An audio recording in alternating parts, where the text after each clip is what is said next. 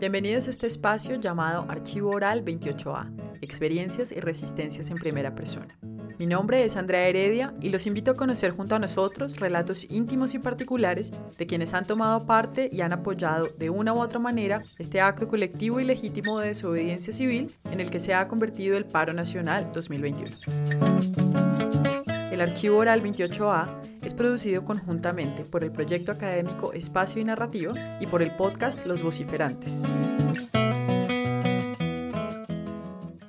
Entonces, salir desde ahí, salir desde, desde la colcha misma que se convierte en una especie de bandera eh, de muchos colores, de muchas personas, como eh, la construcción misma de un país que es tan distinto, que, que está construida desde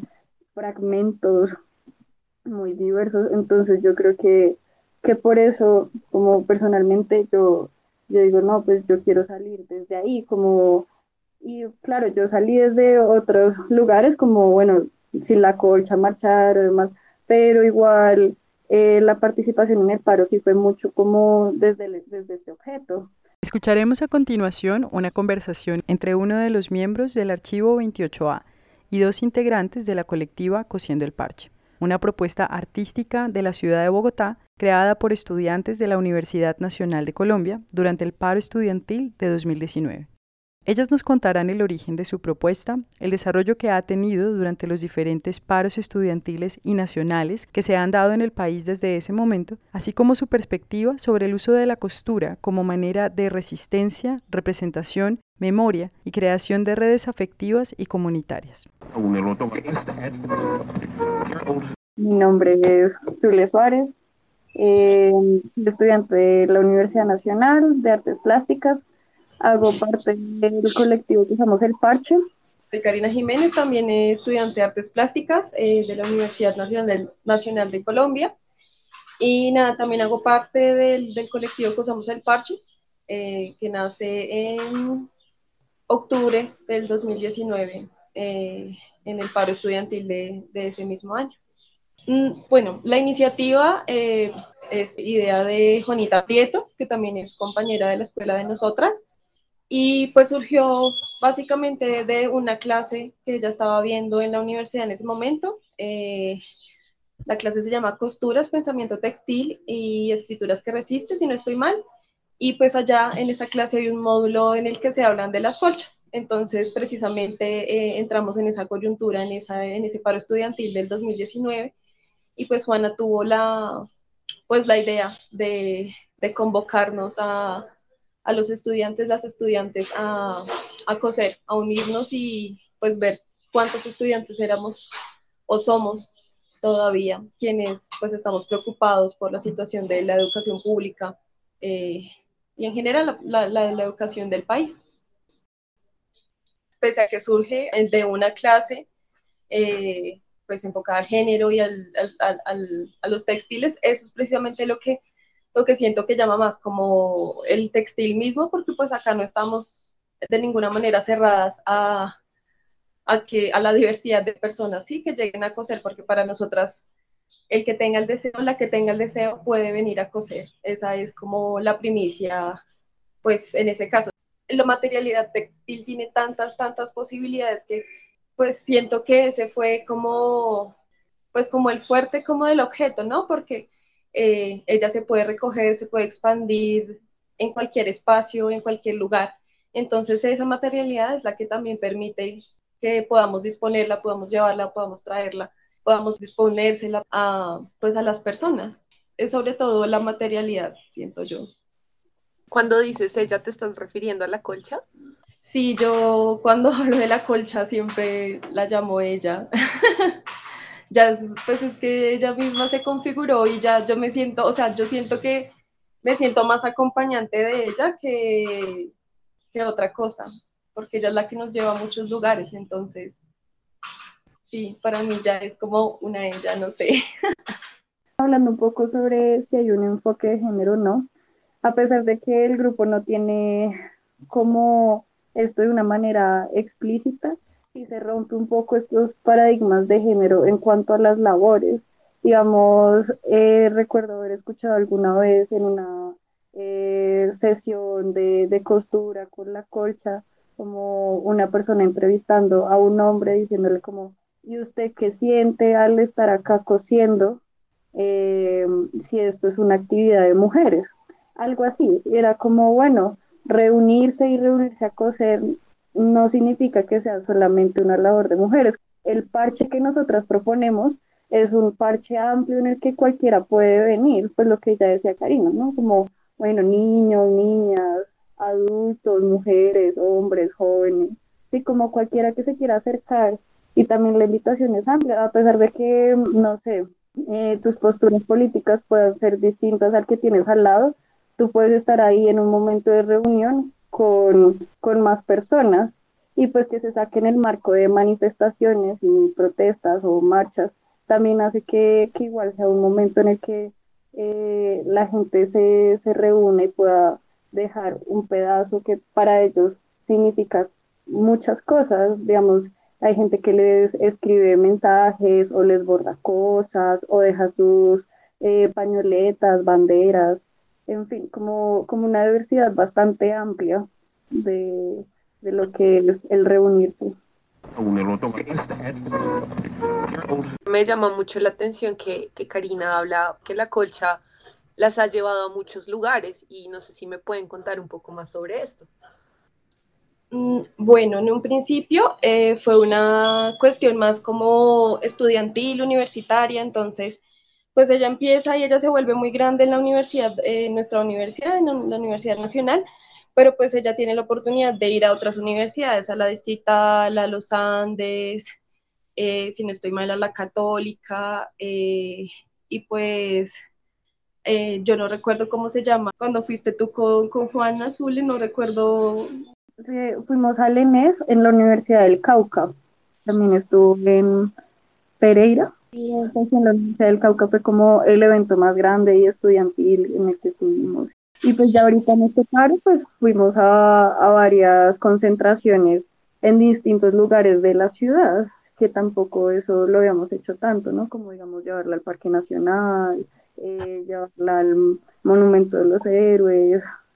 Sí, sí, porque pues en un principio lo que fue 2019, lo que fue 2020, pues fueron movimientos muy estudiantiles, pero cuando se llega al 2021 ya esto no es solo una cuestión de estudiantes, sino ya involucra a todo el país, involucra a todo un país que se está levantando y que está ya reaccionando y eh, manifestándose pues por una gran diversidad de, de, problemáticas que tenemos acá. Entonces es cuando decidimos como pues nada, nos tocó salir a las calles, entonces es cuando la, la, la, la, colcha empieza a salir a estos espacios pues que ya mencionó Zule. Bueno, yo creo que el mover la colcha y llevarla a los distintos lugares es una labor de, de los afectos. Eh, por lo menos en mi caso personal, yo, yo le tengo mucho cariño a este objeto porque he visto cómo ha crecido. Eh,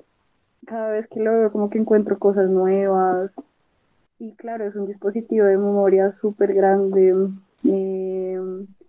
entonces, salir desde ahí, salir desde, desde la colcha misma, que se convierte en una especie de bandera eh, de muchos colores, de muchas personas, como eh, la construcción misma de un país que es tan distinto, que, que está construida desde fragmentos muy diversos. Entonces yo creo que, que por eso, como personalmente, yo, yo digo, no, pues yo quiero salir desde ahí, como, y claro, yo salí desde otros lugares, como, bueno, sin la colcha, marchar o demás, pero igual eh, la participación en el paro sí fue mucho como desde, desde este objeto. Entonces, pues yo creo que es eso, como el cariño al objeto mismo y también como la amistad y hermandad que hemos creado con los que estamos dentro del colectivo. Yo recuerdo mucho que cuando inició el paro, no estábamos todas como en las condiciones para salir. Recuerdo que Juan estaba enferma y, y, recuerdo que lo conversamos y lo sentimos como una necesidad, es como tenemos que sacarla, tenemos que salir, o sea, más de más por pues por lo que dice Zule también, este tipo de interacciones que se generan alrededor de la colcha son muy hermosas y el hecho de, o sea, de salir y vivirlas y estar todo el día parchándose la colcha, como que crea una, una, unas interacciones muy, muy bonitas con las personas, con, o sea, eh, con las personas que están situadas en estos lugares que pues son tan específicos y tan representativos de este paro, ¿no? Como bien lo dice Zule, eh, en Héroes, en Héroes estuvimos un par de veces, en el Parque Nacional, como en este lugar de concentraciones donde ya no solo somos estudiantes, sino también están convocadas otras, otras, eh, otros sindicatos, otras entidades, por ejemplo, hablar con profesores fue demasiado bello, como entender también y generar un diálogo, que es lo, es lo que hace la colcha, como que ella es muy vistosa y es muy hermosa y cuando llega la, la, la gente llega a preguntar mucho, ¿y esto qué es? ¿Y esto sí? Entonces es como también generar esa especie de diálogo con,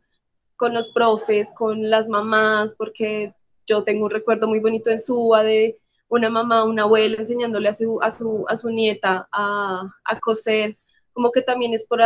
por, esta experiencia y por,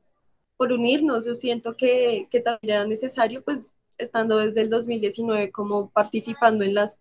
en, la, en, en los paros, se nos hacía muy ilógico si no la sacábamos, si no volvíamos a, si no volvíamos a estar afuera en las calles, así estuviésemos pues en medio de pandemia y toda esta cuestión, sí es, lo sentí mucho como una necesidad de, volver a estar con los otros, porque pues también la pandemia representó como ese alejamiento, esta cuestión de, sí, yo recuerdo mucho la primera vez que la sacamos,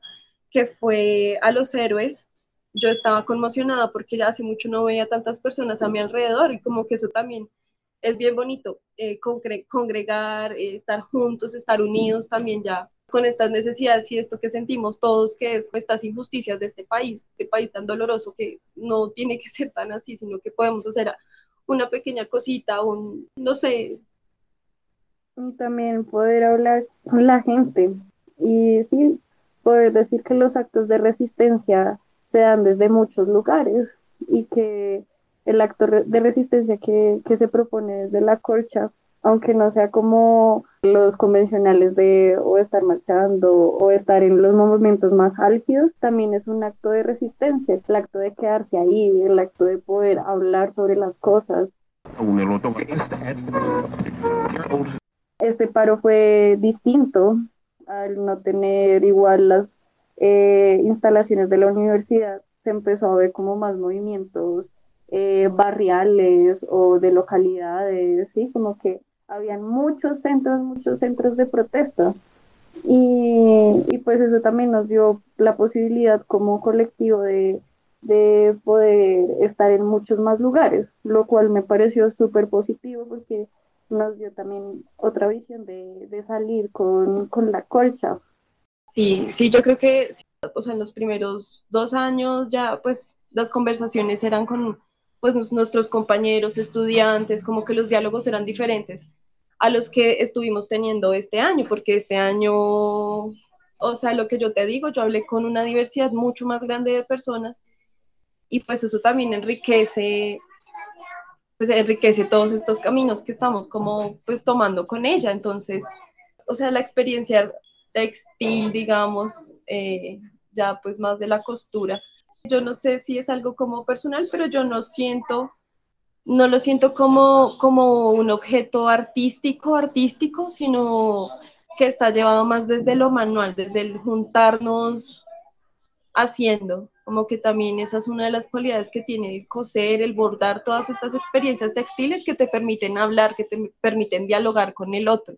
Y pues ya desde lo personal, pues yo sí, el arte pues ya como en la academia yo también lo siento un poco alejado de las personas, es algo que me he dado cuenta y pues la intención sí es acercar a las personas del común, creo que ese es el público objetivo pues en lo personal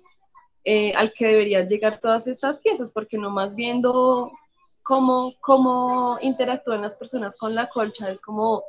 sí, aquí hay un contacto real, aquí hay una interacción directa entre las personas de la afuera, llamémoslas así, eh, pues con quienes están produciendo piezas u obras artísticas. Entonces, qué bonito también sacar esas experiencias a la calle. Yo siento que la calle tiene, tiene demasiado potencial para acercarse y para acercarnos como artistas a las personas. Yo creo que es una cuestión, sí, de también de emplazar, de emplazar esas, esos pensamientos, estas experiencias, esto de lo, de lo, de lo manual al exterior. Creo que es importante y es algo que la colcha me ha enseñado mucho. Nosotras nos preguntan como, bueno, ¿y esto qué tan grande va a ser? O esto sí. Y pues nosotras lo que decimos es, eh, va a ser tan grande como, como las personas deseen que sea, ¿sí? Como en tanto las personas vayan, sigan cosiendo, pues irá creciendo, pero no hay ninguna expectativa como a qué va a pasar con ella, pues lo que decía Azul sí, sí me parece bien bonito porque eh, nosotras decíamos, bueno, y si en algún momento nosotras ya no podemos gestionarla, cargarla, como que pues cuestiones, no sé, de tiempo o sí, porque pues como nuestra condición de estudiantes nos permite que podamos hacer como nos permite mm, distribuir de cierta manera nuestro tiempo que va a pasar después. Entonces es lo, es lo lindo que ella puede resultar con cualquier otra persona que desee continuar con esto y que desee seguir pues haciéndola más grande, haciéndola más, más regia. Pero sí, yo siento que lo artístico de la colcha viene de la experiencia y viene de, desde las otras personas, que son quienes hasta nos han traído los insumos porque nosotras no hemos gastado prácticamente nada, o nosotras gastamos ese en agujas, gastamos en... y ya, compramos agujas, que es lo que se nos va perdiendo, pero tanto el hilo, las telas, las mismas personas no, han sido quienes nos han traído los insumos para que nosotras continuemos haciendo esto. Con toda la situación del país, uno espera como algún tipo de, cambio o por lo menos algún tipo de conciencia en general en gran población de, la gente. Sí, como que eh, uno esperaría incluso también como una responsabilidad electoral, no sé, como votar más concienzudamente o, o interesarse más por las cosas que pasan en el país. Yo creo que sobre todo eso, la situación igual es difícil y uno está librando una batalla sin ninguna, no sé, sin ninguna garantía de, poder ganarla, pero, pero eso no significa que uno deba dejar de, de luchar. Uno debe igual seguir haciendo las cosas que cree que están bien y, y no ensimismarse en posiciones que, que anulan a los otros, porque a la final uno vive con un montón de personas que también necesitan bienestar y uno mismo necesita ciertas cosas para lograr ese bienestar. Entonces, yo creo que igual es sembrar esa semilla de inconformidad, de ganas de hacer cosas desde el lugar donde uno se pare, eh, ya sea artístico, eh, político, eh, lo que sea, desde el lugar donde uno se pare, tiene que pensar que que igual uno tiene que hacer cosas para, para estar bien uno y para que los demás estén bien. Yo siento que continuaremos desde la resistencia, porque, o sea, yo no sé si es porque a veces una como que se arruga un poquito de ver que pasa un paro, pasa otro paro, pasa otro paro, y qué es lo que está cambiando. Sí, yo siento que es más desde esas acciones que estamos haciendo dentro de esos paros dentro de esas, de esas juntanzas sociales, yo creo que eso es lo importante, como seguir y empezar desde lo, desde lo, llamémoslo desde lo pequeño, desde lo barrial, desde lo comunitario, yo creo que es por donde se pueden empezar a, hacer esos cambios. Yo siento que el arte para mí, no sé, siento que debe estar más a la mano y esa es como una de las ideas que yo tengo y, de mis grandes deseos, como el trabajo con, con, con las personas más alejadas de, de, todo este elitismo artístico. Yo siento que son,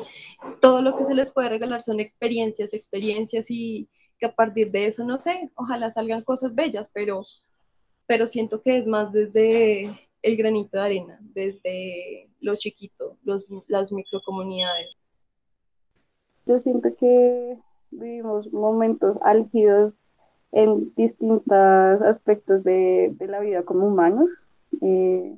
bueno, ya estamos viendo igual estragos del cambio climático, eh, estragos sociales que parecen no tener una solución clara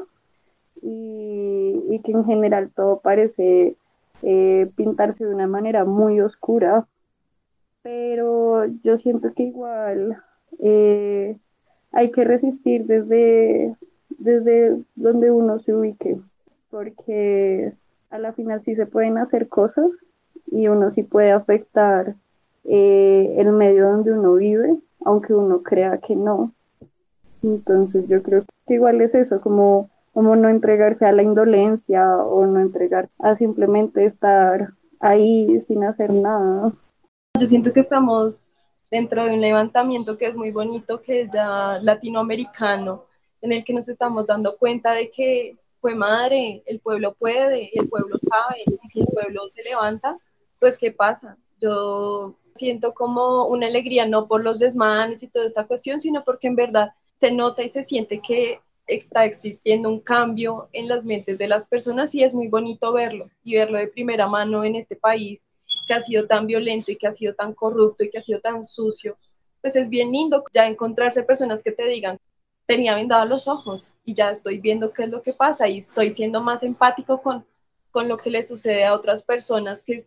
acá tenemos una vaina que es como, si yo estoy bien, todo está bien. Y es como, no, hay personas que la están pasando mal. Hay personas que están siendo desplazadas, hay personas que están siendo atropelladas por este gobierno y está siendo muy bonito ver esto de primera mano. También que ya hay más gente que desconfía, que desconfía de, de los medios sí, como institucionales de, de, la televisión, de la radio, que, que, normalmente se ha venido escuchando, que, que desconfía de, de, los que están en el poder, que se, se, cuestiona cosas. Y desde ahí, desde cuestionarse lo que, lo que pasa en el país, desde no tragar entero todo, desde no defender partidos políticos o mandatarios, ahí ya se pueden lograr cosas, porque uno tiene que entender que, que los que están más cerca de uno son los que uno está viendo todo el tiempo en la calle, en los buses, eh, en sus sitios de estudio, no los que uno ve en la televisión haciendo discursos. Gracias por acompañarnos en este episodio de Archivo Oral 28A, Experiencias y Resistencias en Primera Persona. Los invitamos a construir este espacio con nosotros, compartiéndonos sus relatos y experiencias sonoras a través del correo electrónico archivo28a.gmail.com. Enviamos un saludo a los amigos y aliados que han contribuido a replicar nuestra convocatoria y han apoyado esta iniciativa.